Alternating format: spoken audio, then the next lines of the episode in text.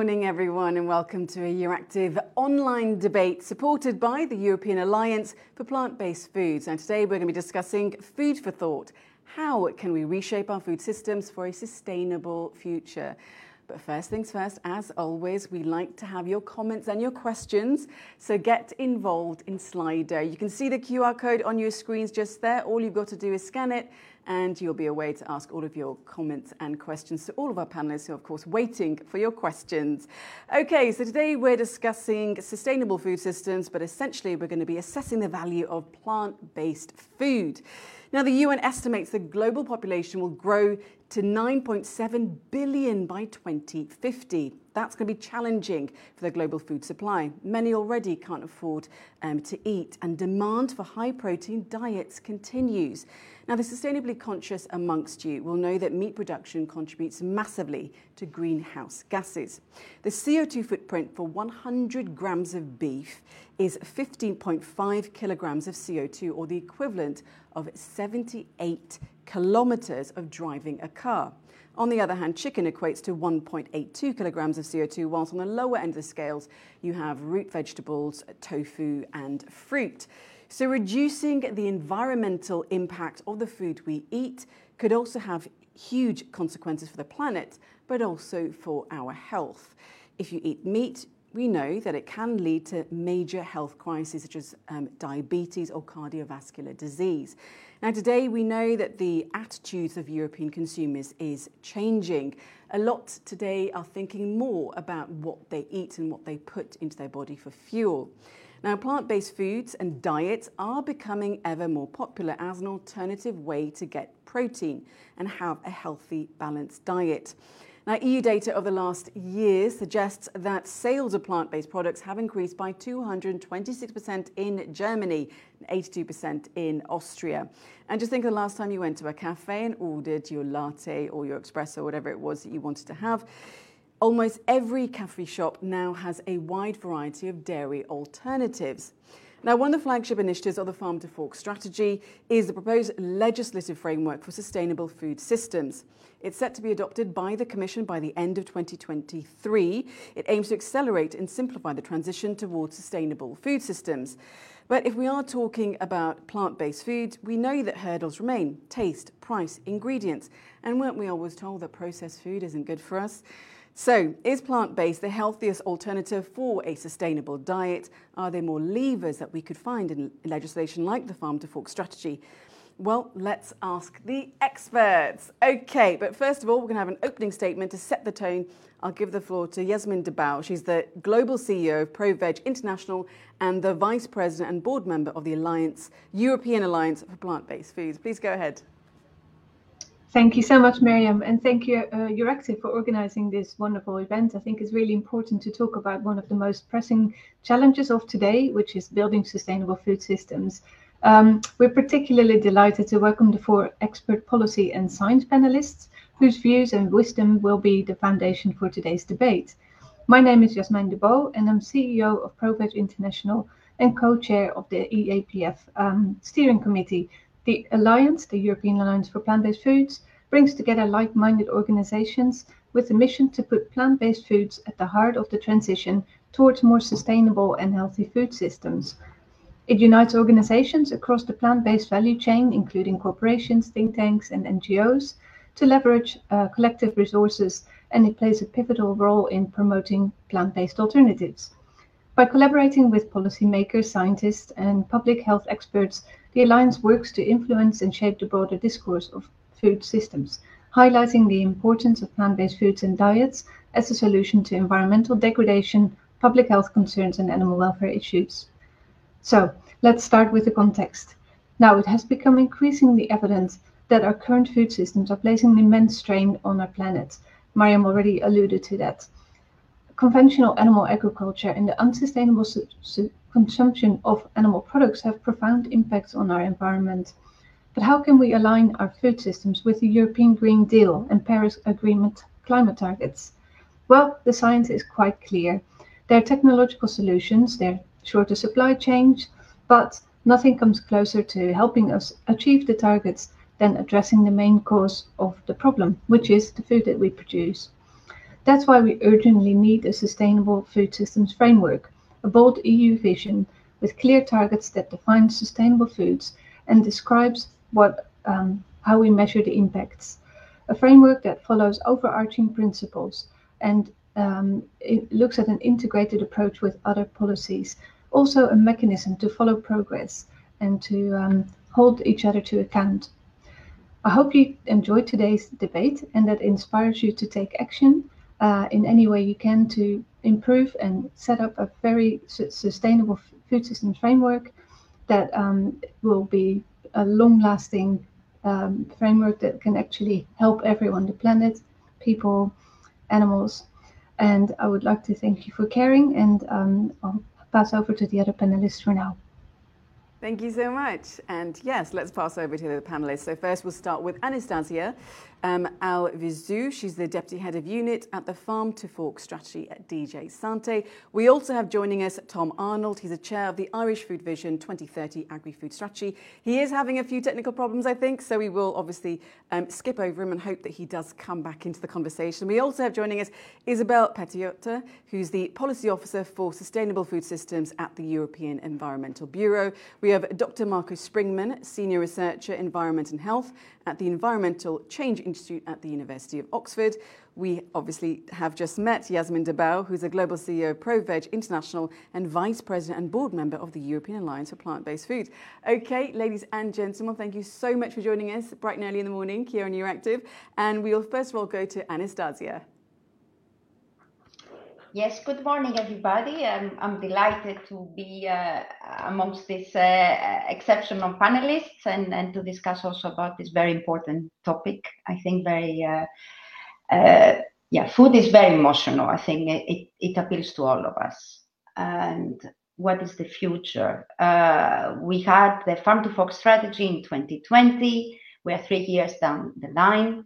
And a key element of the, of the Farm to Fork strategy and also of the European Green Deal is to enable the transition to sustainable food system. And that's where the role of what the future framework for a sustainable food system in the Union will bring about. Uh, it aims, if you like, to uh, solidify the essence of Farm to Fork strategy and to uh, ensure this enabling uh, to have this enabling character to, to bring about this paradigm shift on the way we produce, the way we consume food. So an internal part would be linking, let's say, the, the production side with the consumption, bringing also more to the fore the need for an integrated approach, a systems approach, uh, and to ensure that we have a food environment that favors uh, the sustainable food choices. That is, in a nutshell, the ambition of the future framework so much for uh, setting that out for us. And we will, of course, ask you more about that framework a little bit later on. Um, so, unfortunately, we still can see Tom isn't um, available. So um, we will go. Oh, no, I hear that Tom is there. Welcome, Tom. Um, please Thank go you. ahead and introduce yourself to the audience. Thank you for coming back as well. Thank you, and sorry for these technical hitches. Um, my role was I chaired the for the development of what's called Food Vision 2030, which was the Irish food Irish agri-food strategy up to 2030. It was a stakeholder-led engagement. Uh, it was one of the it was the fifth such event fifth such strategy development since 2000 and uh, we set out we worked for 18 months uh, and we approved a document which the, which the government approved in August of 2021 uh, and the central objective of this food strategy for Ireland is that Ireland should become a leader in sustainable food systems over the course of the next decade. And we spelled out four high level missions, or if you like, policy directions.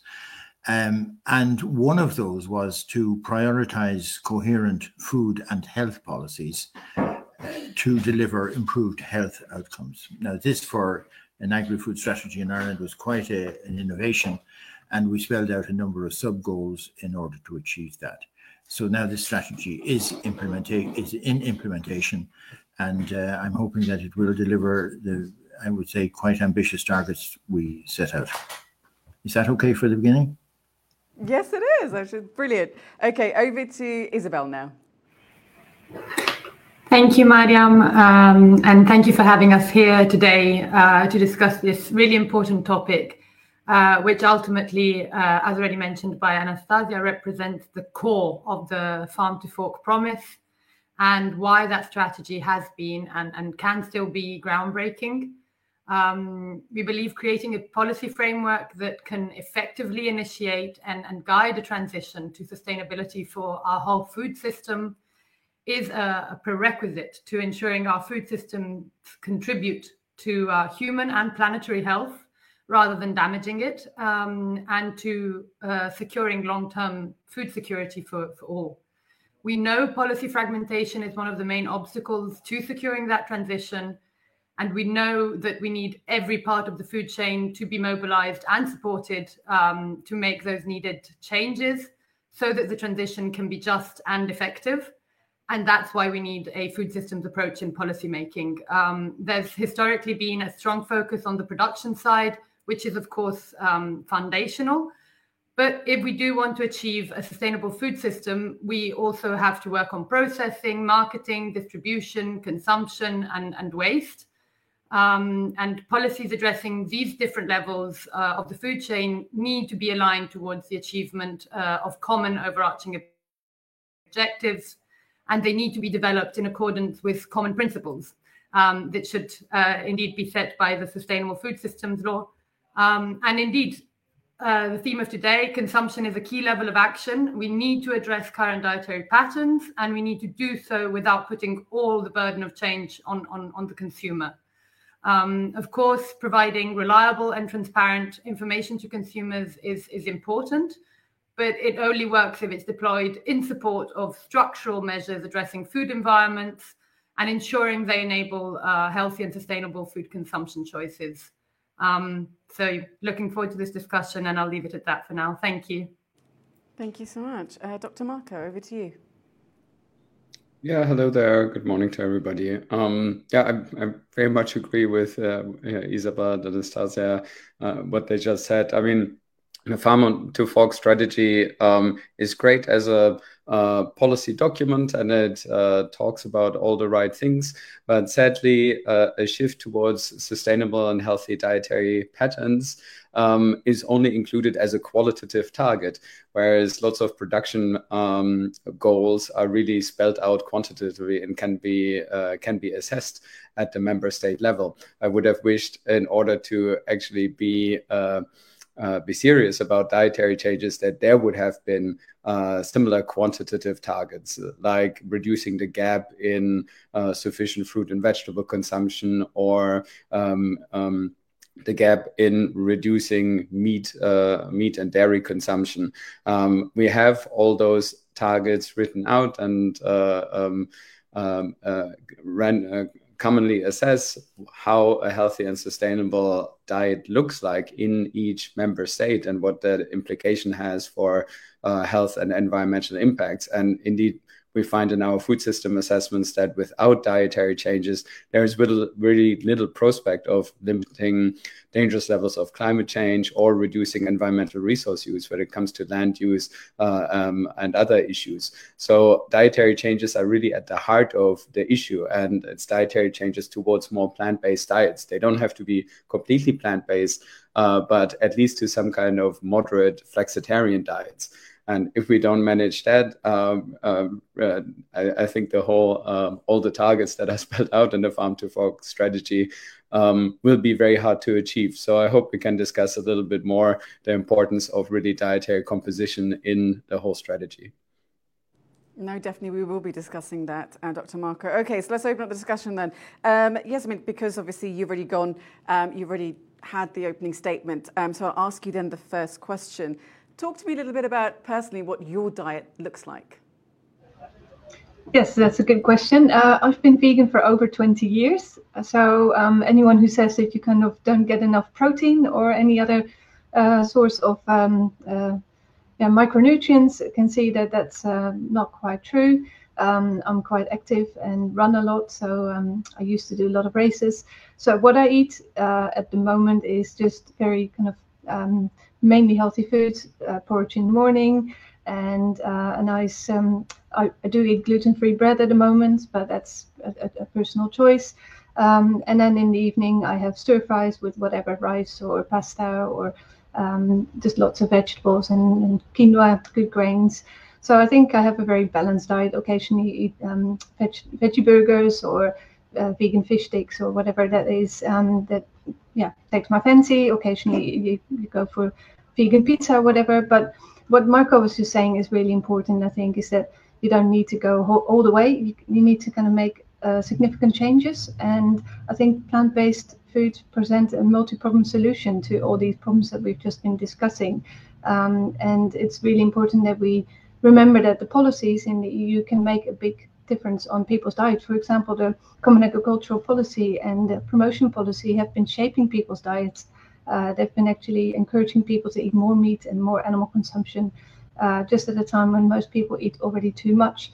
Uh, on average, about 70 kilos of meat per capita, which is far too much um, if you look at the dietary guidelines in different countries. And that's not even including fish or other animal products. So I think we really need to um, make that shift on a personal level, but also at an EU level. It's it's it's about both. You know, you need to get put the system in place and then encourage people to uh, uh, eat more plant based. Okay, well, let's pick up with um, Dr. Marco then. I mean, you were saying that you well, you were essentially talking about dietary changes. Um, what does the data or the research say about why people have made dietary changes? Is it because of sustainability, or is it perhaps a mix um, that people are big, you know, they might have dietary concerns? Well, at the moment, at the aggregate level, we actually don't see very many di- uh, dietary changes. I mean, you, you spelled out some data of how much uh, um, plant based foods increase, but if we look at aggregate data at the uh, country level, uh, diets have really stalled uh, for basically a decade. It was literally a lost decade in terms of improving diets in many high income countries, including uh, EU countries. So, um, that really points to the importance of changing uh, the food environment and making it easy for citizens to choose diets that are healthier and more sustainable. And that needs to include not only uh, citizens in uh, urban areas where you have a higher uptake of uh, more plant based and healthier diets, that also needs to include uh, uh, rural areas and low income households. and for those, it's really essential that there are supportive food policies in place. Policy then. Um, so to Anastasia then, um, if the data, as Dr. Marco says, isn't there, how do you then legislate to change the food environment? I mean, obviously, it's a kind of is it a one fits all approach to try to get people to eat more sustainably?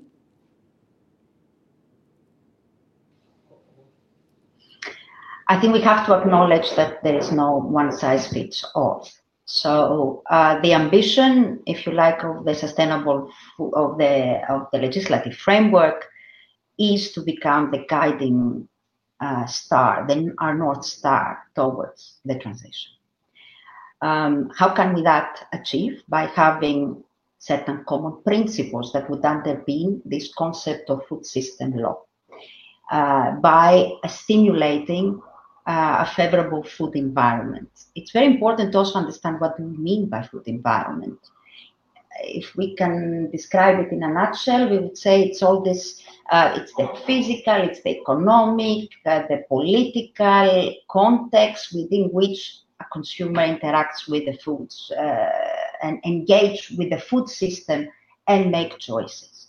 So far, the emphasis is very much on the responsibility of consumers uh, making the choices.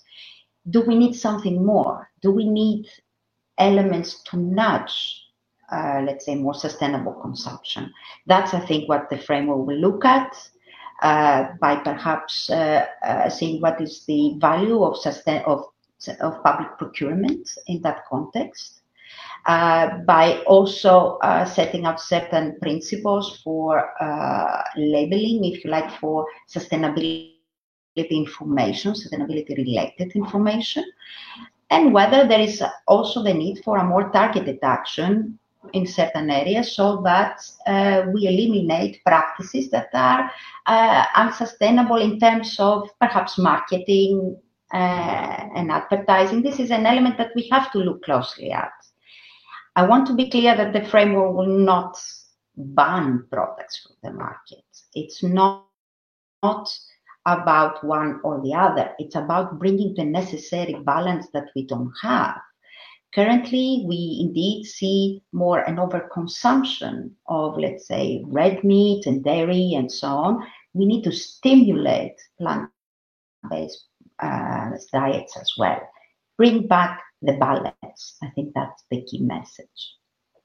Okay, so Isabel, let's pick up on that then. So, uh, you know, she's talking there about responsibility, having balance, the impact on the environment, and obviously, eating sustainably does matter, and there is this sense of responsibility because there's this big chain reaction. It can lead to food scarcity, water scarcity, um, you know, the environmental and biodiversity loss, climate change, loss of livelihood, and in the worst case scenarios, it can even lead to conflict and migration. Um, yes, uh, indeed, uh, the effects on uh, on uh, on our ecosystems and and on on people's livelihoods across the globe are are rife. They've they're rising. We are starting to uh, become more aware of them because they've started happening a lot more in, in Europe as well. We've had the recent cases uh, of, of, of, the floods in Italy, um, the ongoing droughts in, in, in Spain and Portugal. Um, the way in which the climate and biodiversity crisis are affecting food production and food security across the world are, are ever more obvious. And, and this is something that we will have to act on. Um, and at some point it won't really be enough to to act on it gradually which is which is why we we we need to act now and in terms of uh, an element and an aspect that has become so central in in today's uh, discourse and, and political landscape and policy landscape sorry um, on food is the fact that these the effects of these crises uh, are really jeopardizing food security and they are jeopardizing our ability of producing food in the long term. Um, and tying back to today's theme, um, producing animal-based products is a, a, a massive part of, of, of the issue in terms of land use and emissions about three quarters of uh, agricultural land globally is dedicated to producing animal based um, foods. And that ties into a lot of different factors. Of course, food systems and diets are extremely complex and, and tie back to culture and, and identity. But in terms of, if we look at the health aspects, as Jasmijn was, was, was mentioning, um, it is possible to have a, a healthy diet, also in terms of, of proteic balance, um, while decidedly reducing the average consumption of, of animal proteins. Um, yeah, I'll, I'll, I'll leave it at that. Okay, well, you know, we've talked about, you know, what makes up or why we should have um, sustainability. Uh, Tom, talk to us then um, about Food Vision 2030. Why is Ireland making this big push for sustainability? What's driving it? Is it simply for agri-food exports, or is it really to make um, Ireland a leader in sustainable, you know, agri-food exports? What's the, or, or just to bring up the population and make sure that they eat better? Well, as I said, this is the fifth such agri-food strategy since 2000. So there's been a tradition of framing policy um, in a, I would say, effective and collaborative way. But uh, the re- Food Vision 2030 has fastened on uh, being a, Ireland being a leader in sustainable food systems. I think for very good reasons, both domestically and indeed interna- internationally. And again, one of the uh, important um, innovations of this is a commitment in this document that there should be coherence between our domestic policy on sustainable food systems and our foreign policy. so that if we are able to demonstrate that we are indeed leaders in sustainable food systems and can produce the evidence for that. I mean, and we're talking about sustainability in its three dimensions of economic, environmental, and social sustainability. So, if we can be established as leaders in that, it certainly would be of, of economic benefit. But it, it also means that Ireland has a voice in international meetings advocating for the same thing and uh, uh, agreeing to help other countries move in this sustainable direction. So, for example, there are two really important meetings later this year. Uh, which are, are, relevant to this. And the first one is the uh, stock taking moment for the Food System Summit in July. Uh, two years ago, uh, over 100 countries committed to working in the direction of sustainable food systems. And this stock taking moment is designed to see how far they've got down that road. And the second important meeting is COP28 to be held in December in Dubai. And here, for the first time ever in a COP uh, uh, meeting, the current presidency of the COP, the U- UAE, have acknowledged the link between climate policy and food food policy. And this is a real opportunity to to really, you know, look for how we can go better go down this road and help countries uh, both improve their climate policy while at the same time working on their own food security. So, Tom, can you shed a little bit of light on how Ireland is using um, this to really use its voice in this consensus process then? Well, it played a very uh, significant role in the 2021 Food System Summit. Uh, very much a strong advocate for this summit, which was called by the UN Secretary General, and the very first time that you had a UN food system, a UN summit uh, focusing specifically on uh, food systems. Um, and the second meeting in that same year was uh, a summit in, in Tokyo, N- Nutrition for Growth Summit, where Ireland made a major major commitment to increase its own spending on nutrition uh, in in its development programs, uh, and so such that uh, Ireland was the highest per capita contributor to uh, nutri- improving nutrition at the global level. So, I mean, the country has been consistently serious about this, not just in, in terms of advocacy, policy advocacy, but in terms of putting money behind it uh, in support of that advocacy. And so, Anastasia, then, I mean, you heard from Tom, Ireland is making this big commitment to nutrition. How are other member states faring? Well, we have seen that uh, uh also other member states are coming forward with uh, national strategies, and actually,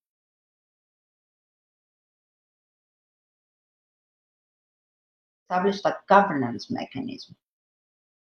Let's say the platform where we can stimulate the uh, future development of uh, national plans, uh, exchange information, exchange best practices, learn from another. And also, and very importantly, stimulate cooperation amongst the different players in the uh, food system I think this is another element that uh, have to be has to be strengthened in a way. So uh, we see a, a, movement. We see member states also other member states being engaged, thinking how to develop the national strategies. But all these, in order to bear fruit, need to be anchored on a common basis, and that's what the framework will establish: a common basis upon which uh, member states can further develop their national strategies and provide, of course, the platform to exchange views on that and, and, and learn from another. Okay, and so Isabel and Dr. Marco then. Um, I think, Isabel, you were talking about, I'll come to you first on this. You were talking about there needs to be a stronger focus um, on production and then you were talking about marketing waste needs addressing. Um, so, talk to us about the kind of main bottlenecks that we see in the different stages of food production to making food systems more sustainable.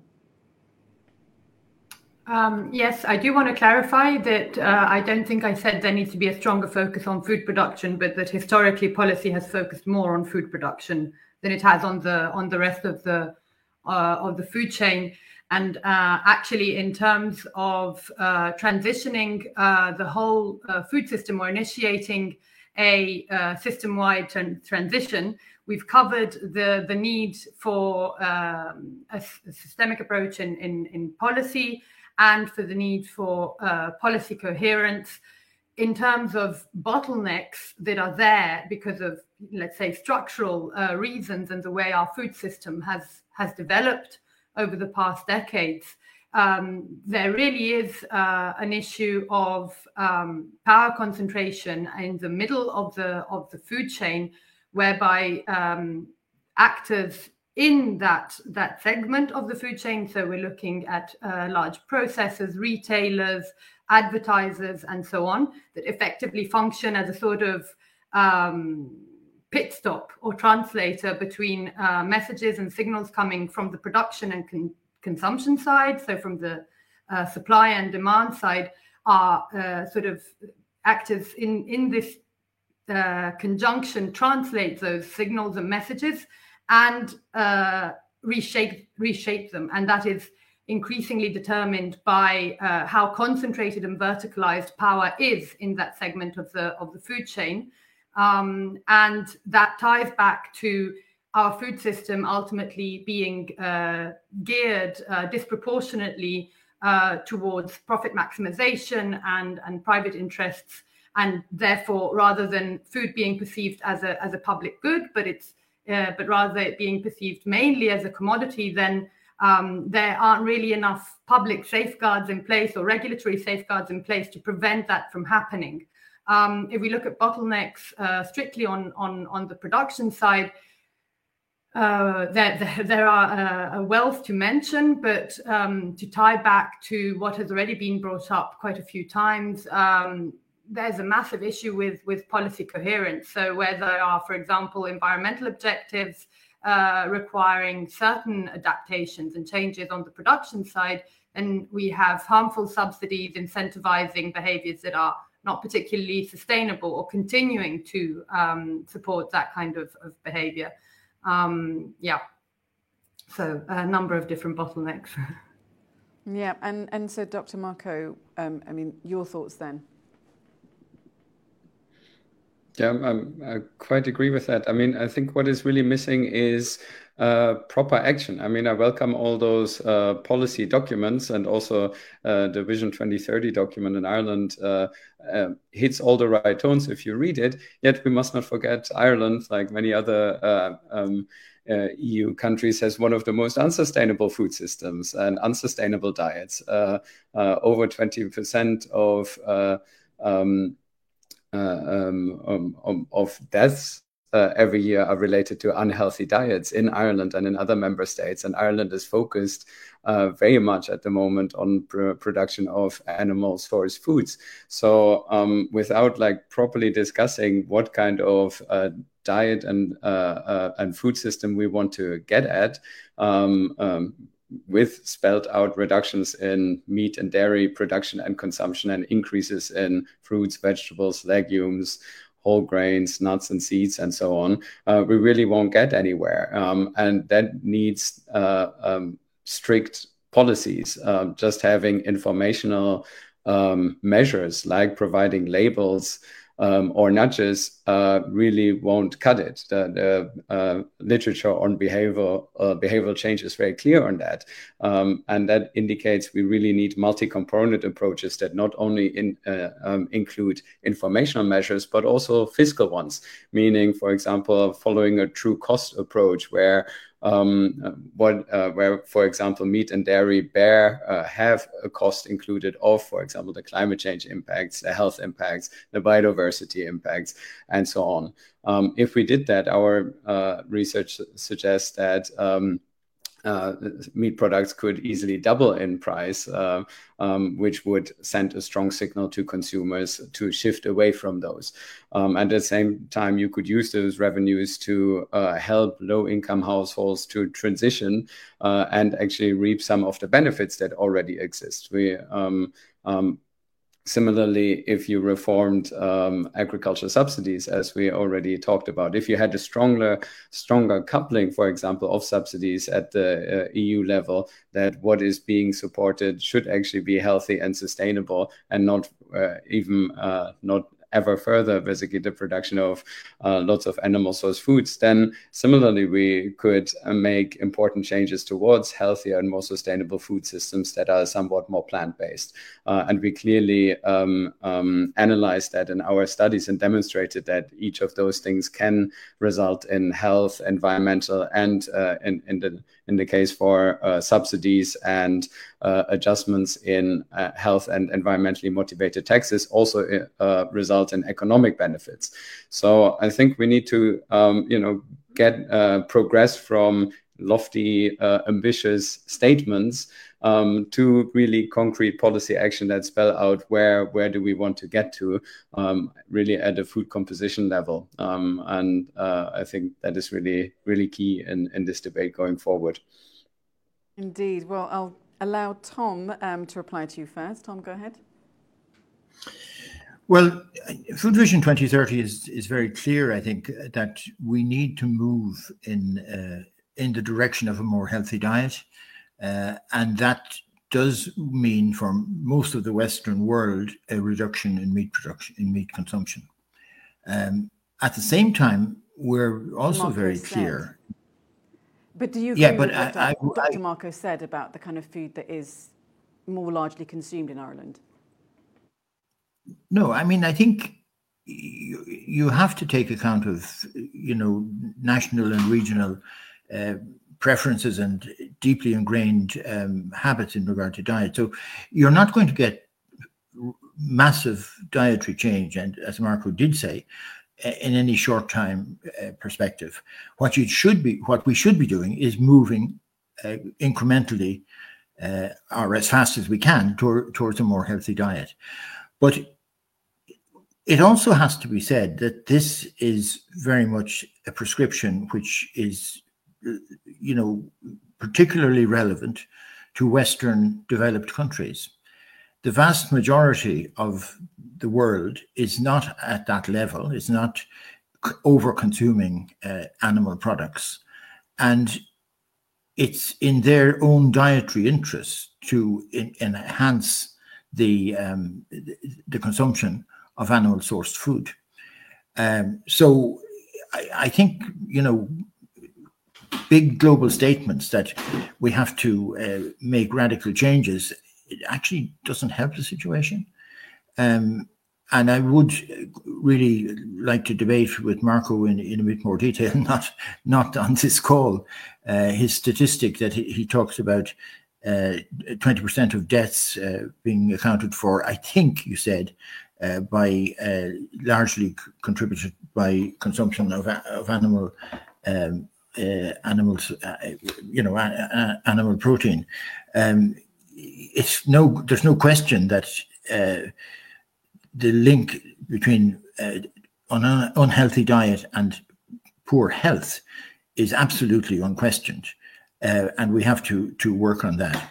But uh, I, I don't think statements that uh, you know the suggestion that Ireland should dramatically cut its output of, of animal production, whether it be meat or dairying, is, is helpful. Okay, uh, Dr. Marco, radical change doesn't work, does it? Yeah, well, uh, uh, whether it works or not uh, is, of course, a matter of debate, but it's uh, absolutely necessary. So, the 20% uh, um, of attributable deaths due to poor diets, that includes all kinds of dietary aspects. Um, uh, a, a, big portion of it is um, high consumption of red and processed meat, but it's also under consumption of fruits, vegetables, and other healthy foods. Um, and that 20% is very similar in lots of high income countries, um, including the uh, including Ireland. So you know, if Irish public policy is serious about people's health, then they ought to help uh, consumers shift diets to something that is healthier and more sustainable. And incremental changes really won't do very much there. Um, I should also say um, it's a well-treaded line to say that oh uh, there is an underconsumption of animal source foods in low-income countries and therefore we ought to export those. But that is actually not true. If you look at the data um, for the aggregate for even all low-income countries, shows that even low-income countries at the moment already consume more red uh, and processed meat than is considered healthy and sustainable.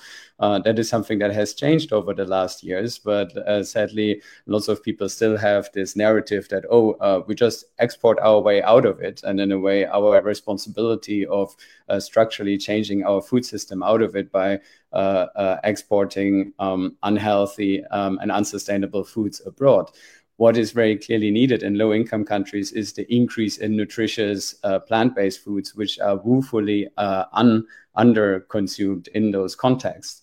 Um, that doesn't mean, again, that um, there shouldn't be any meat uh, or dairy consumption, but at current levels, uh, you can uh, you can look at the numbers, and uh, it's very clear. Um, on that, I should probably also say how we know what is healthy and sustainable. So what I'm talking about is uh, is an outcome of a very comprehensive scientific review of the literature on healthy eating and a comprehensive environmental assessment of food systems and diets globally and uh, in each country that we conducted as part of the Eat Lancet Commission on Healthy Diets from Sustainable Food Systems, where a range of academic experts from different disciplines came together um, uh, to spell those things out. So this is all in the published literature, and uh, the numbers are all there. So um, uh, I would really encourage basically sticking to the science here. Stick to the science. Okay, so Jasmijn, coming to you then. Now, your alliance, um, I believe, is calling on the EU to set target of shifting 40% of current consumption of animal-based products to plant-based foods, including plant-based alternatives by 2030. Is this target realistic? Yeah, I think what we've just heard is that um, the science is very clear, and I think we need to have an evidence-based approach. Um, the overconsumption of animal products is um, very drastic in the EU, and that's what we're talking about here. We're not talking about the rest of the world. Of course, uh, health and nutrition is important in the rest of the world. We're not applying this 40% reduction to the rest of the world. We're applying that to the EU where that's necessary for health reasons and for environmental reasons, as Marco just outlined so clearly. So I think the 40% is uh, a, a very bold target for 2030. We have seven years and we need to do this within seven years. Uh, if we don't do this, we will see runaway climate change. We will probably see um, that the two degree um, heating limit will be exceeded by 2030. So we have no time to do incremental changes little by little. It's too late for that. We've been trying that approach for the last 10, 20 years. And the, the kind of individual responsibility, uh, as Marco said, you know you can't put all the um, responsibility on individuals. We've got to have a framework the sustainable foods framework to set that target and to be bold about um, uh, public procurement and where we actually set targets for public procurement. We need to look at fiscal measures as marco said like vat and um, we have situations in member states where dairy products uh, are cheaper than um, uh, plant-based dairy alternatives and that is you know not helping uh, the consumer make the easy, the healthy choice and the sustainable choice, the easy choice. We need to make it affordable for everyone, um, and I think labeling is also important. Uh, we need to be able to call a veggie burger a veggie burger and uh, plant-based milk plant-based milk because the consumer is using these products in that way. They are using that to choose the alternative for meat and dairy. If we make it difficult for them, if we find ways to kind of put them off with the labeling and make it difficult to find those products, then they're going to make it even more difficult to, to consume these products. So I think labeling, denominations, uh, setting targets in the protein strategy, in the sustainable food systems framework, um, and yeah, VAT, other fiscal measures, we need to look at all of these measures to make the plant-based foods attractive and healthy because they are healthy and sustainable. And they need to be consumed in much larger quantities. And we're saying 40% on average. So some people may well go like like myself 100% vegan. Other people will become flexitarian that's fine. But we cannot sustain to continue eating 70 kilos of meat per year or more um, per capita, and then also tons of fish, uh, eggs, and other dairy products. So it's, this is not sustainable. We've got to be more bold. Okay, so just a quick follow up then. I mean, obviously, you think change needs to happen yesterday, but you know, there's lots of things that obviously we can do, but why do you think the message really isn't getting through when it comes to plant based foods or eating sustainably? Why are we still, um, you know, as a public still, you know, wanting to have our meat and to have our more traditional national diets? Why don't people believe the message yet? They are, but there's a lot of misinformation that suits certain sectors of the food system very well that uh, kind of capitalize on the current inflation. Of course, that's really bad for everyone. Uh, it hits everyone, but it hits certain sectors harder. So uh, we need to make sure that people can afford the healthy and sustainable food options that they need for their own health and for public uh, and, and planetary uh, diets as well. And I think we need to encourage that. Um, as I mentioned, VAT, it shouldn't be the case that uh, plant based options are more expensive than meat and dairy. In fact, it should be the other way. As Marco said, we should look at the externalities of the costs that are associated with meat and dairy products if you look at all the river pollution here, I'm based in the UK, pretty much all the rivers are polluted because of animal agriculture. The River Wye in Herefordshire is completely polluted because of chicken farming there. And um, if you actually included the cost of that uh, cleaning up of the rivers into the animal products, the products would be far more expensive. Also, they're currently very much subsidized by the uh, Common Agricultural Policy. You know, that they shouldn't be subsidized why we don't do that with cars, do we?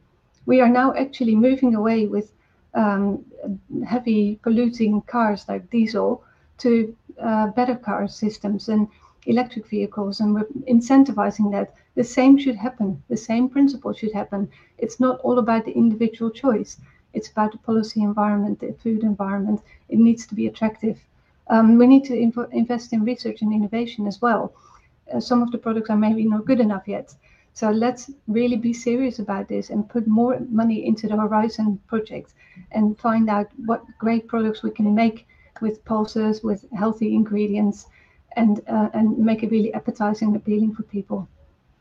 Okay, so Anastasia, do you provide enough incentives? And there was a point that one of the other panelists made earlier, and um, we saw what you said there as well, about um, an increase in better agri subsidies as well. So please go ahead. Yes, if I may, uh, I would like also to ma make a link to what uh, Jasmijn also mentioned uh, in her intervention. Uh, I believe food is very much, much entrenched on culture. Uh, this is this is something we need to acknowledge if we want to move forward. Uh, we have food is emotional. We are emotionally about food so it has certain particularities, food as such, that makes the transition, which already, anyway, a transition is always painful, it's always difficult. So there are some, uh, how can I say, inherent difficulties that we have to overcome. So when these are piled with additional elements, let's say obstacles that do not facilitate the easy choice, the all the, the combination, the aggregation of these factors makes the choice difficult and makes the transition difficult. I think what we see overall is the broad acknowledgement from all food system actors, uh, from the consumers, from the governments, but also business operators that we need a transition. We all agree on the goal. We may disagree on the how, but we all agree on the on, on the goal. Uh, so the farm to fork strategy basically brought to the fore was also part of the Green Deal, uh, a mechanism how to address this for the next few years. What the framework comes, as I said in my opening, is to solidify this, not just as a statement of the Commission, but as um, an ambition and as a goal of the two co-legislators. So we are moving to, from a communication document into a legal document that actually uh, provides the direction where to go. Now, in terms of incentives, yes, we want to, we would like to stimulate more the food environment. That's where action, we do not see too much action. There are two ways, if you like. One, two instruments that we are thinking about is more the labeling, but then again, not only labeling, because uh, sustainability related information, the provision of sustainability related information puts too much the burden on the consumer to choose. But that is the, not the only aspect. We need to do more. Public procurement is an untapped opportunity. Uh, there, member states could also meet up to their, their, guidelines and step up efforts. We can do more on food waste. We can do more on short supply chains as well.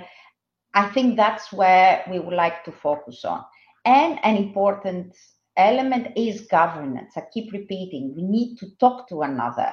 We need to acknowledge differences, but we also need to learn uh, from best practices and to provide that platform. We need to engage with member states, with food system actors, potentially with uh, uh, food councils, if they are created, where they're created at local or regional level, to provide a voice uh, for this transition. Transition is not painless, but it can happen, and we aim to make it happen. Isabel, are they making it happen? Sorry? Are they making it happen?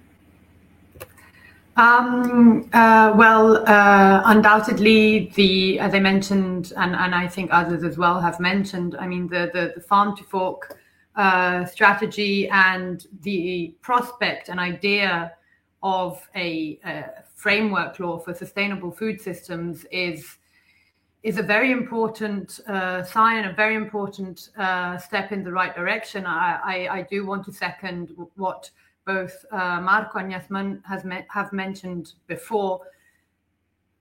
Time is is is really pressing, and um, steps in the right direction are, you know, I guess we're at a state where we will take uh, what we're, what we're offered, and and they are very very promising and, and a great sign and and and we are aware of the the amount of, of work and dedication that the, the commission is is putting in this undoubtedly, um, yeah, the as Marco mentioned, the numbers are, are there. They're they're out. They're published, and they have been known for for a while. Action needs to happen um, as quickly as possible. Um, and saying on transitioning diets and food environments, um, one thing it's it's undoubtedly true that uh, how we eat and what we eat is rooted in in, in cultural, personal, social aspects but and and the change is is very difficult. Um, at the same time, I do want to highlight that uh, for, between the 50s and the early 2000s, diets across Europe changed massively. So in terms of the normal time it would take for cultural uh, aspects of, of, of diets to change, that was a pretty quick change. And the reason that change happened was that there were extremely strong interests in making that change happen. And yes, uh, people can have res- resistance, you know, and, and difficulty in in accepting um, new new dietary patterns.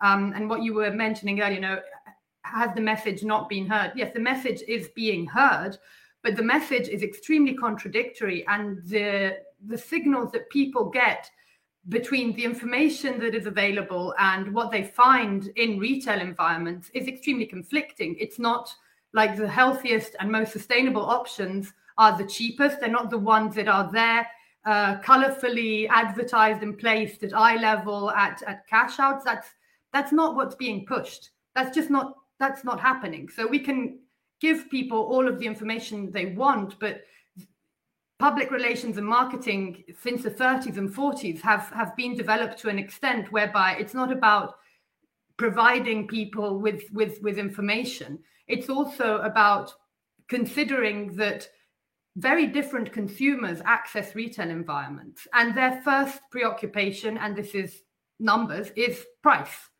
Uh, and this is not because they don't care about the environment. This is not because they don't care about their health. This is because it's it's a normal constraint of, of the reality we live in we don't all have uh, infinite means and, and infinite time and ability to access the best available information, reflect on how we want to adapt our choices, and then have the financial means to enact that. Um, and that's really what needs to be targeted. And it needs to go through food environments. It needs to be a food environments approach if we want to streamline that change. But there needs to be dedication to making that change happen and recognition of the fact that we just sometimes we don't have the time. So yes, the change needs to be fair, but it will take time. Um, and that way it requires public support. Okay, so follow up there with Tom. Well, I agree with a lot of what Isabel has said. Um, I mean, some of the um, constraints of, of shifting to a healthier diet are, are clear. It's either the power of some of the big actors in the in the in the food chain, um, or just you know the, the pressure on ordinary people to um, to to buy they're basically not able to afford the, the healthier diet it's it's easier and it's cheaper to to buy a less healthy diet so this needs to be recognized and I, I think we need uh, i would say we need more government willingness to to commit to creating a, a food environment um, which enables people to move in this direction. Um, it also means that I think there, there needs to be a, a much greater public and political awareness of the the consequences, the health consequences, not just health, but the cost of health of unhealthy diets. And that then should lead, I, I think, to, to more, um, you know, clear cut action on, on the part of many governments to see how that can be changed.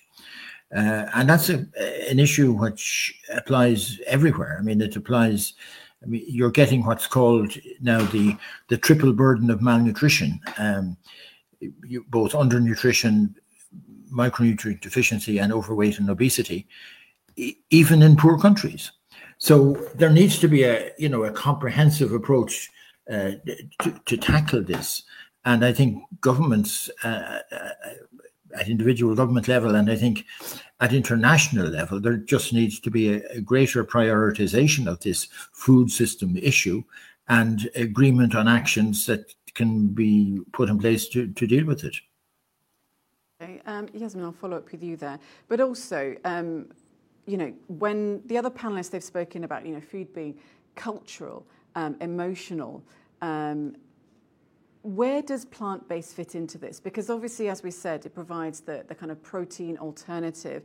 And one thing that we do know about plant-based burgers and, and, and, and, and, and such products, um, these meat alternatives also mimic the kind of texture on meat. So in a in some way they do sort of satisfy, you could say, a meat craving. So, what kind of innovation could come in plant based food?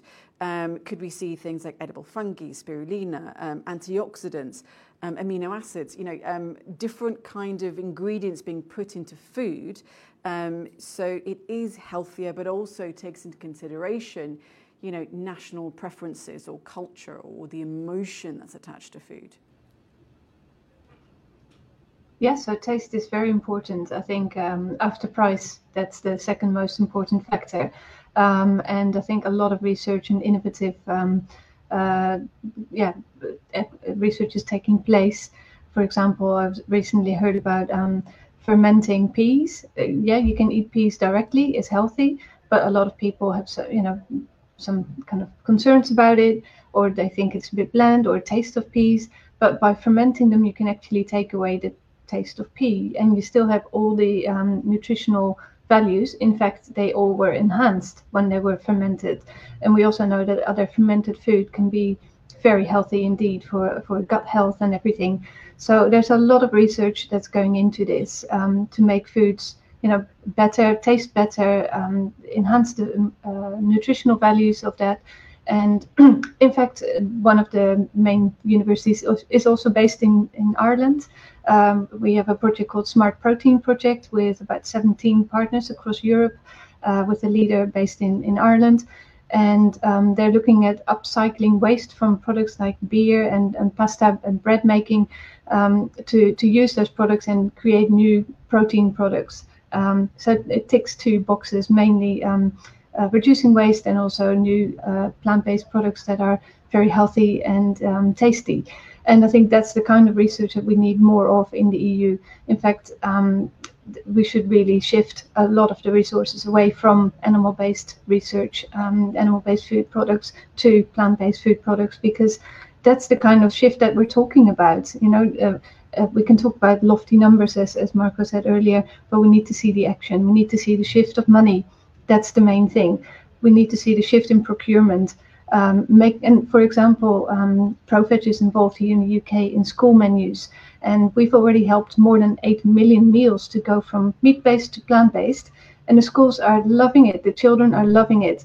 They are willing to, to look at their menus and say, okay, help us. How do we change our language? How do we nudge uh, children to choose the right um, option? And how, how do we prepare this food? So we, we organize um, catering workshops to give the caterers ideas and inspiration to cook better, healthy food. It's all within the framework. It's cheap, healthy, accessible, etc. Uh, we do the costing of environmental footprints compared to the animal um, alternative, and it's very easy for people then to see the impacts. I think that's the kind of action that we need across the EU at all public institutions. Um, and, and and give people the space to experiment and to innovate and make it easy for entrepreneurs. Um, a lot of entrepreneurs are now leaving Europe because the red tape and the bureaucracy is not helping them. They're going to places like Singapore, for example, or uh, maybe the US, where it's easier to, to kind of do that kind of research. We need to make it attractive for researchers and, and food science and food technologists to come up with uh, answers of today and tomorrow for, for better food, food security, food um, sustainability. Okay, well, I'll bring up that point with entrepreneurs leaving um, the EU to Anastasia in a second. But first, Dr. Marco, there was an important point made there um, about you know changing the culture from a young age. So, is a way to get people to eat more sustainably. I mean, obviously, one thing we haven't spoken about, we haven't really touched upon the fact that there was a COVID nineteen pandemic. There's an ongoing war in Ukraine. There's an energy crisis, food crises that, of course, over um, they also further expose the kind of vulnerability of global food chains. So, if we were to teach kids from a young age and for schools perhaps to adopt better, more sustainable menus. Is that the way to improve the culture? Yeah, that can surely be one way of doing it. Um, at the moment, there is hardly, uh, there is really not much in terms of having a sustainable school meal policy. In very many countries, it's not uh, an issue that is picked up at the leadership level uh, with very minimal guidance. The guidance that is there um, sometimes when it's there refers to national dietary guidelines and we know from comprehensive assessments that they are inadequate uh, when it comes to providing uh, scientific advice on healthy and sustainable dietary eating also due to the lack of uh, recommendations on animal source foods. So uh, one way or the other, we come back to this uh, to this question of culture as ra raised here. And I mean, I think it's a lazy argument. Uh, if we go back, um, many cultures didn't used to eat so many uh, animal source foods, and uh, the high consumption is really much innovate a recent development that has been fueled by the massive reduction in prices on animal source foods and basically dedicated investments, as you can see uh, in the Netherlands and Ireland. So um, culture is uh, really determined by relative prices in the food market, which uh, is determined by what policies are out there. So you can get any diet anywhere being uh, in line with, you know, a more cultural diet, if you want so, or an older diet that is more plant-based, right? You have a classical Mediterranean diet that is uh, very low in animal source foods, very healthy. You have classical Nordic diets that look like that. Uh, you have find examples in almost any country that uh, has a better composition and is older than what we eat now. So, you know, this um, reference to culture and we can't change is a bit lazy, I think. Um, and similarly, so the focus on specific um, alternative products is uh, is also slightly lazy because we don't have this food environment that actually encourage a, a healthy plate with a healthy composition. We are in this situation where innovators or businesses try just to replace one for one, but that misses also the mark because, as as Tom mentioned earlier, it's not only the uh, high consumption of, of animal source foods is also the under consumption of fruits and vegetables. So, from a public health perspective, we really need to tackle everything that we have on the plate uh, and not only one product uh, here and one product there. And that really requires comprehensive policy support and changes in the food environment. Okay, Jasmijn? Yeah, uh, all good points, I think. And um, I think the yeah a lot of the alternatives are used often as a bridge technology or a bridge um, alternative to get people to shift away from plant based from meat based products to plant based. Um, and uh, I think looking at increasing pulse consumption um, and, and other whole grains is really important. Marketing plays a really important role as well. Um, and I think the EU can again set a good example and not actually continue with the current promotion policy, but move away from promoting animal-based foods to more plant-based foods, um, whole fruits and grains, but also alternatives uh, to animal products. I think should be eligible for that kind of promotion.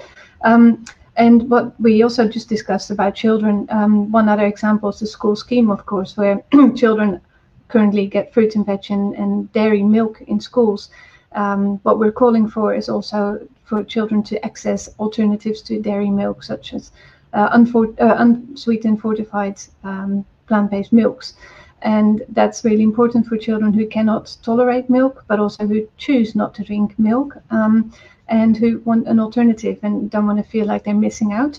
So that's another example where the EU school scheme can make um, a policy change in the right direction. Uh, we've seen some opposition, but we're hoping still that later this year we see a proposal from the Commission that allows children to choose. We're not even saying, you know, get rid of all the milk. We uh, understand that that's part of the, the scheme, but we do want to see an inclusion of uh, plant-based alternatives so children have an option and um, I don't think that's too much to ask. It's just one practical example again of making it easily av- available and accessible for for people. Okay, well, listen, uh, we're going to go to the audience now, panelists. Um, we have a question from Michael. Anastasia, I'll come to you for this one. Um, Michael says, agree on importance of labelling and greening public procurement of food. One obvious step would be to stop EU-funded promotional campaigns for meat and dairy products. Do you agree? I think uh, Jasmijn uh, also touched upon it. Uh, we need to address, and, and promotion policy is mentioned in the Farm to Fork strategy as one of the policies to be reviewed. Uh, so yes, we need to bring back the balance. Uh, and that's what we have lost the overconsumption of dairy and red meats and underconsumption of uh, uh, plant based uh, products, um, nuts, um, fish, if you like, even, and um, vegetables, fruits and vegetables yes, we need to, to revisit. The Farm to Fork strategy did that precisely that. So we are in the process of materializing. The EU school schemes is one of the actions to be reviewed, as, as very well said by uh, Jasmijn, that we need to, to see a bit more there. Um, Mark, I'll come to you with this one because Torben says he agrees with you. He says we need action. And speaking of the EU, what about a more efficient and faster novel food procedure? No endless discussions about categories. If a plant based sausage is a sausage, it's a sausage. Yeah, as I said, I mean, I see this discussion as missing the mark slightly. I mean, I'm, I for one don't really care how you call call the food as long as um, you know you have a healthy composition on your plate. Um, if we look at the studies, I mean, uh, all those processed plant-based products uh, they do have higher greenhouse gas emissions because they use fairly energy intensive shearing machines very often to mimic the structure of meat. Uh, so if you compare, uh, for example, unprocessed legumes with like a burger, plant-based burger patty or sausage, then very often you have uh, five times the emissions associated with those products. Um, they're still much less greenhouse gas in- intensive than the animal products they uh, they seek to replace. Uh, but uh, the emission saving uh, is much less so than with unprocessed foods. So with unprocessed foods, you have a factor of 10 to 100. With processed ones, more um, a factor of 2 to 20, something like that, 5 to 20. Um, so um, uh, you're missing an opportunity here, I think, uh, if, uh, if, you're not talking about creating more plant-based meals instead of plant-based products. And similarly, so we see that with uh, potential health impacts. So you only address maybe the uh, the um, red and processed meat portion of the equation, but you miss uh, basically uh, three quarters of uh, the foods that are important for the diet-related di- disease burden. Uh, in addition, when, very many of the processed plant-based products they include lots of additives, high amounts of sodium. So it's they're most likely healthier than processed meat and red meat, but it's not so clear if they're actually healthier than, for example, white meat and fish uh, because of all those additives and the high sodium. So, um, whereas for unprocessed uh, products like uh, legumes, nuts, um, fruits and vegetables, whole grains uh, as well, uh, it's very clear that they are much healthier. So, uh, again, I can only encourage that we somehow don't lose sight of, of the diet equation here. So, Dr. Marco, then follow up. Um, so, do you think there's been too much of a rush to rush out all of these plant based solutions and especially um, the meat alternatives? Because, I mean, for anyone that's watching, someone who's thinking, okay, I need to change up my diet. Um, I don't, you know, I'm being told I don't need to eat, I shouldn't eat meat, it's bad for the environment. But then they're hearing you or they're hearing this discussion. And, you know, as I said in my introduction, you know, his, we've always been told that don't eat processed foods. They're bad for you. Go for the fresh food. So there's so much confusion for the consumer, isn't there? Oh, absolutely. And I think lots of the confusion exists. Um, um, for one, you have uh, lots of food companies who want to sell their product, so they market uh, as much out of it as they can. Then you have politicians who continue to say, oh, our meat and dairy is the healthiest meat uh, uh and most sustainable uh, meat or, or, even food product as such that is there. You, um, you hear that very uh, very regularly by politicians, which uh, is completely inconsistent and uh, scientifically wrong. Um, so uh, I totally get that consumers are confused. When it comes to research and the academic side of things, the recommendations what uh, is healthy um, has been the same for really decades. So it's very clear that um, um, what you need to have on your plate uh, every day is like five to six, up to eight uh, portions of fruits and vegetables per day um, um, um, uh, and really meat and dairy only in moderation. So, um, for example, in the EAT-Lancet Commission, we spelled out how a healthy and sustainable dietary pattern could look like. And according to this, you should uh, uh, you should have um, at least five five portions of fruits and vegetables per day, one to two portions of legumes uh, per day, one to two portions of nuts per day, whole grains instead of processed grains. Um, and uh, in moderation you should have uh, basically not more than one serving of red meat per week no processed meat not more than two servings of poultry per week not more than two servings of fish per week and if you have dairy not more than one uh, serving a day. Uh, so if you spell that out you know you can have a very varied diet uh, and um, uh, um, um, only need to include, so to say, one, uh, two days a week where you should try to be vegetarian or vegan. But it really needs to be all in proportion, and most of your plate should be basically uh, very colorful, full with fruits, vegetables, and so on, um, and no processed uh, processed grains. Uh, and if you stick to this, and this these recommendations are really, uh, you know, they are consensus recommendations that have been out in, in the public health sphere uh, for forever, and they're underpinned by really strict and rigorous epidemiological research. If you stick to this, and you can have any kind of uh, um, ethnic, national uh, food preference diet that you want that is in line with with these. Uh, even going up to completely plant-based diets or relatively more pescatarian diets. That is all fine. But um, the, the key aspect is if you stick roughly with those proportions you're fine you don't need any you know new food product uh, to be healthy and sustainable you just need to get your, the composition of your diet right okay isabel follow up with you on that then uh, follow up uh, could, yeah do you so have a you know question sorry Mariam well yeah I mean obviously I mean Dr Marco though was essentially saying that you know you just need to essentially eat better for yourself. So, how much of a confusion then is it for the consumer? Um, they know that they, sh- everyone, I think, knows that they should eat better. But if these new products that are coming onto the market, the plant based products, you know, if their ingredients aren't quite right, um, then they're not the better alternative.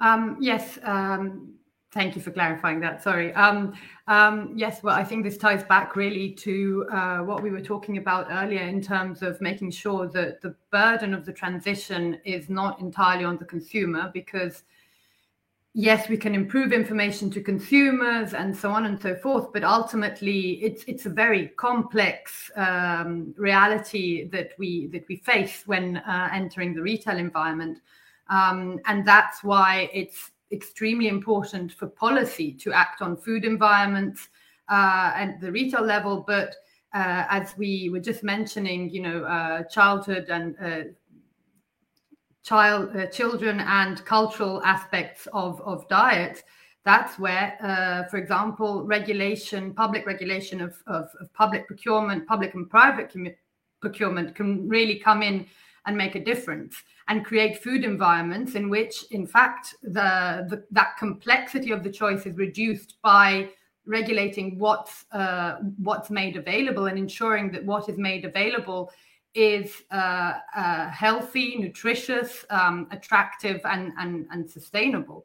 Um, and that also uh, obviously ties into specifically um, composition and, and recommendations. These are established at the at the public level. We have this great opportunity of the Sustainable Food Systems Law, um, where uh, of course there are issues of, of competence. So at the EU level, um, the EU level, the, the EU can set uh, some strict um, criteria for public and private uh, procurement. It's got a great track record of limiting mar- marketing of uh, substances that are unhealthy.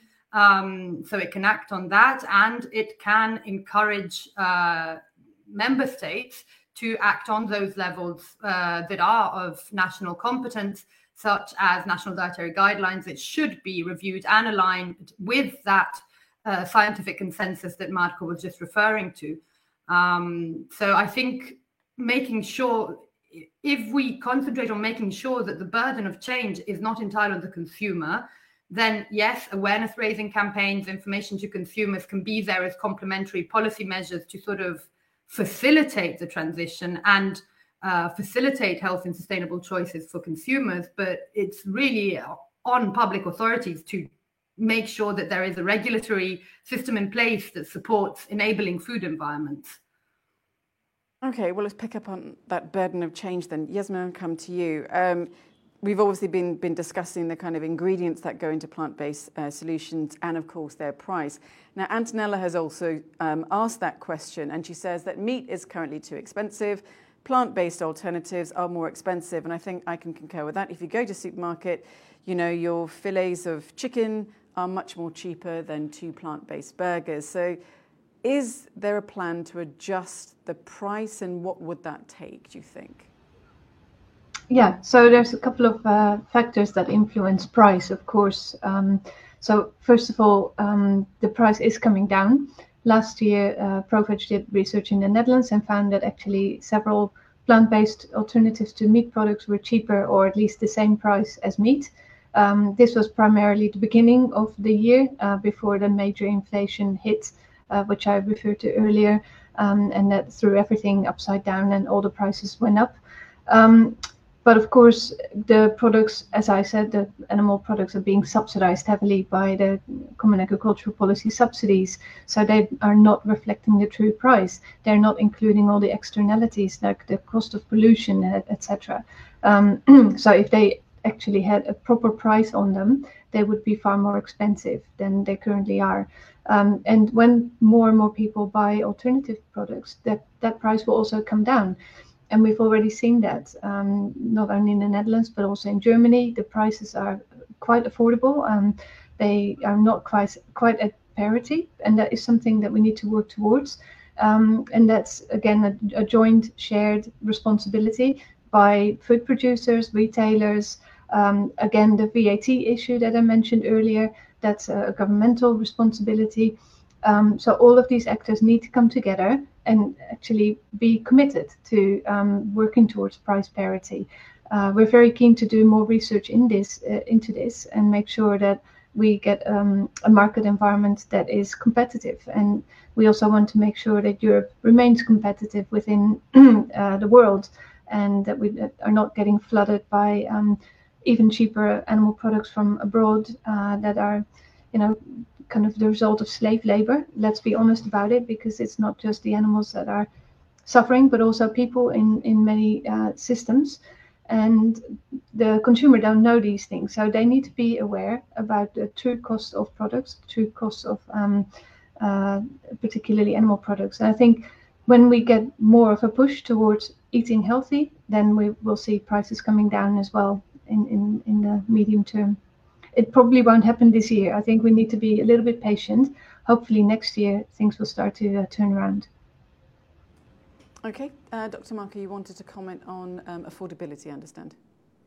Yeah, exactly. I mean, I just want to mention, I mean, we, we did a very comprehensive piece of research on the cost of different diets again. And um, here we actually did find that if you have a, a shopping basket uh, with the foods that make up healthy and sustainable diet that are unprocessed, then that shopping basket is actually already cheaper than the shopping basket of an average uh, EU diet that contains lots of uh, meat and dairy. So there are already savings that could be reaped even with the current pricing structure, which uh, uh, which is totally out of whack. I absolutely agree. But very many, very often consumers uh, are really not aware that a more plant-based uh, diet, uh, dietary pattern is already cheaper uh, and more affordable than uh, than the average meat meat heavy diet. And um, on a percentage level, we estimate uh, 15 to 30 percent savings on your cost of diet that you can have when transitioning to to a more plant based diet.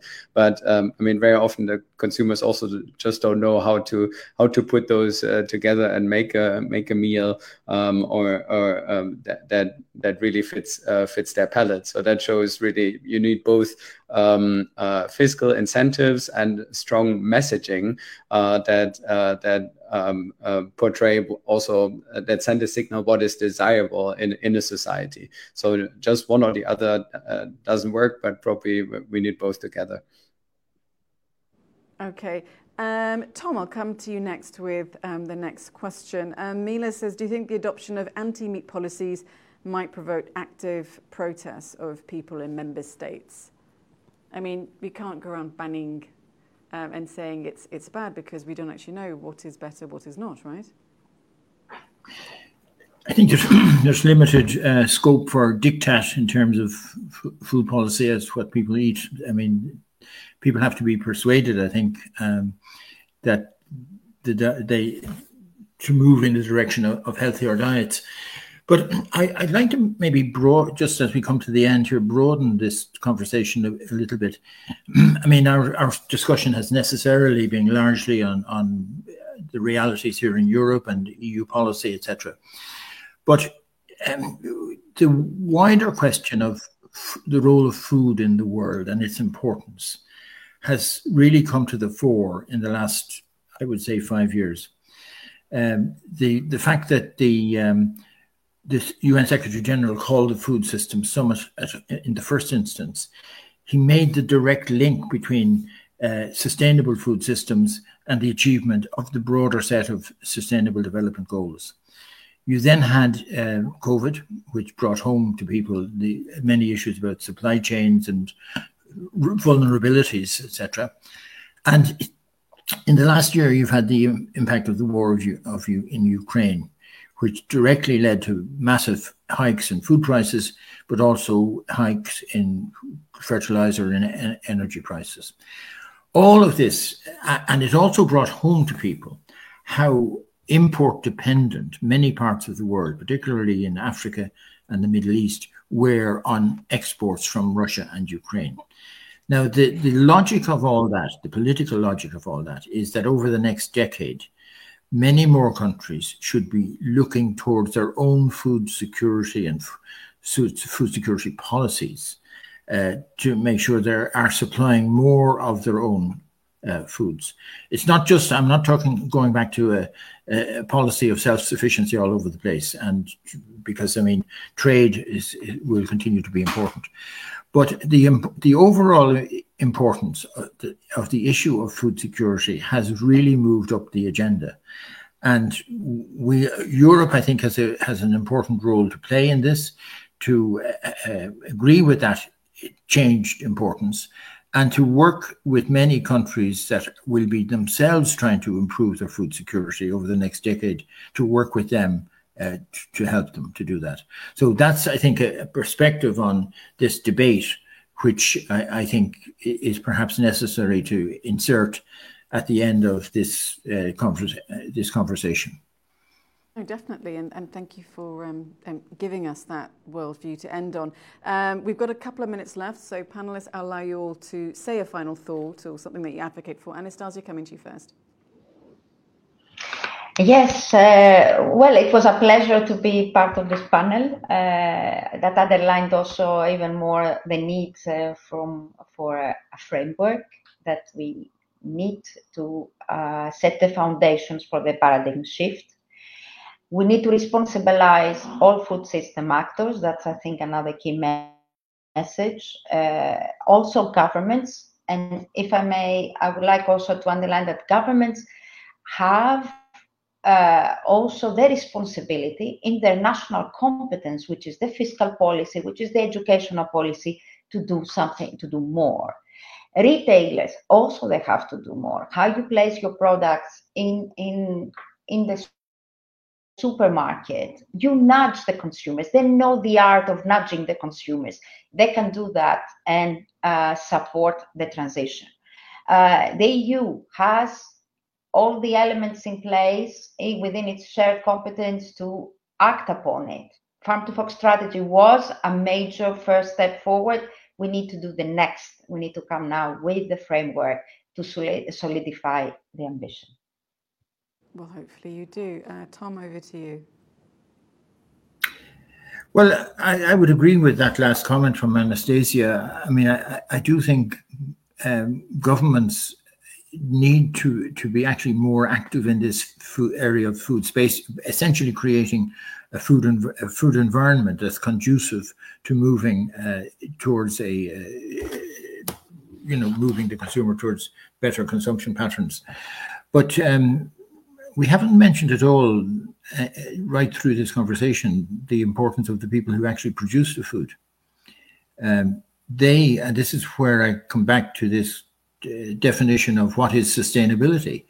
And it is, it has to have elements of economic sustainability for the people who produce the food, uh, environmental sustainability, which makes sure that the environmental footprint increasingly is, is reduced, and social sustainability about and this is about rural communities and how they uh, fulfill their uh, job of, of producing food but also has have other opportunities to to to, to continue to live in a reasonably uh, you know well developed rural society so i think th- th- these elements are you know that's part of the, the wider picture which ultimately our strategy in Ireland, Food Vision 2030, attempted to capture. Thank you so much, and great point to make. Um, Isabel, over to you.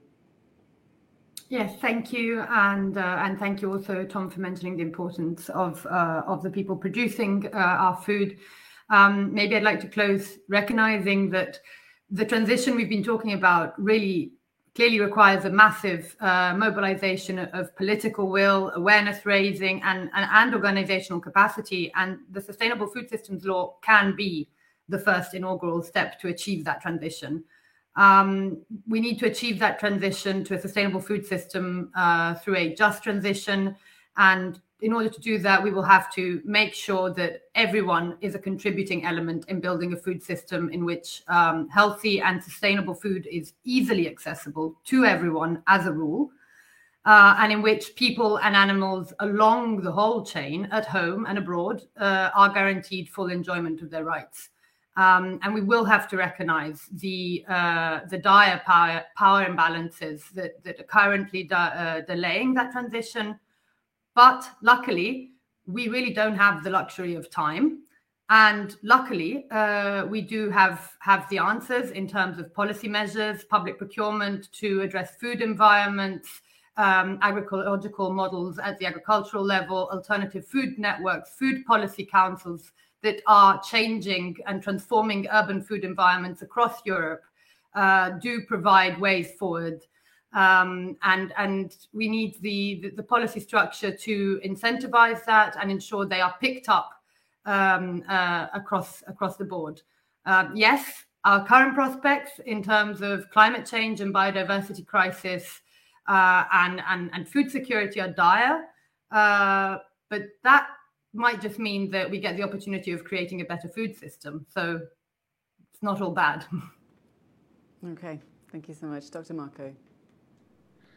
Um, I think we uh, it has become clear that we really need consistent and clear targets for change for uh, to, support the uh, dietary transition towards healthier and more sustainable diets. Those targets should be flexible enough, of course, to be adoptable in um, every member state and in general um, meaning they, they shouldn't be overly prescriptive, but at a food group level, that is very much uh, very much possible here.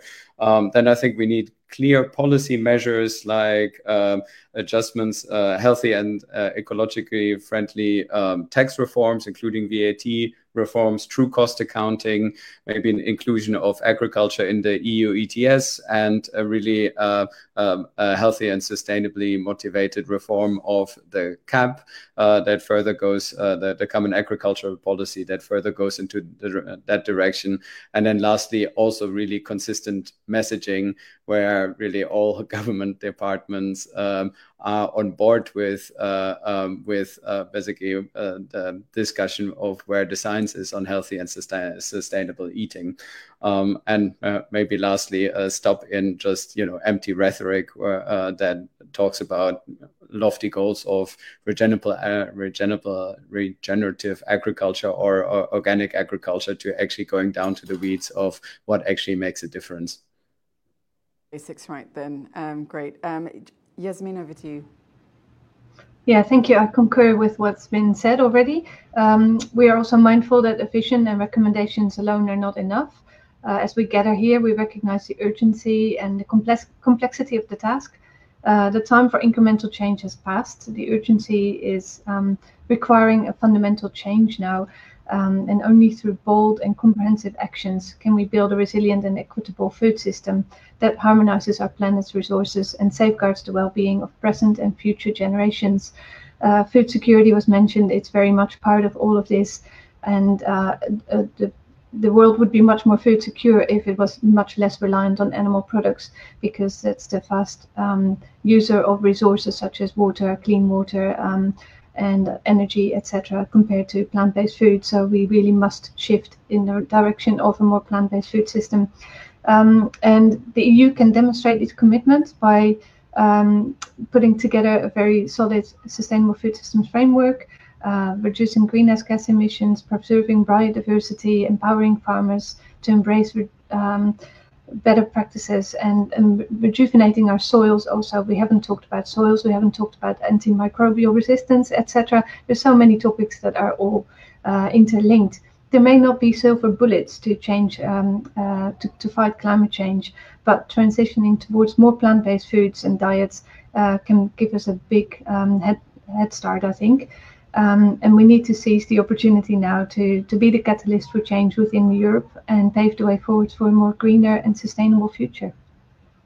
Thank you so much. Well, there is just so much to talk about, and I think you know this is just one conversation, and many more to come. You know, talk. You know, you guys spoke there about change, clear targets, information, incentive, policy. All of these things need to be pushed forward if that change is going to come. Thank you, panelists, for a great debate. Um, and thank you to all of our audience for watching with us. I'm Mariam Zaidi, and I hope today has given you perhaps some food for thought um, as you now look towards your lunch. Um, thank you so much for joining us. This has been a Euractiv debate in collaboration with the European Alliance for Plant Based Foods. Take care and bye bye from all of us.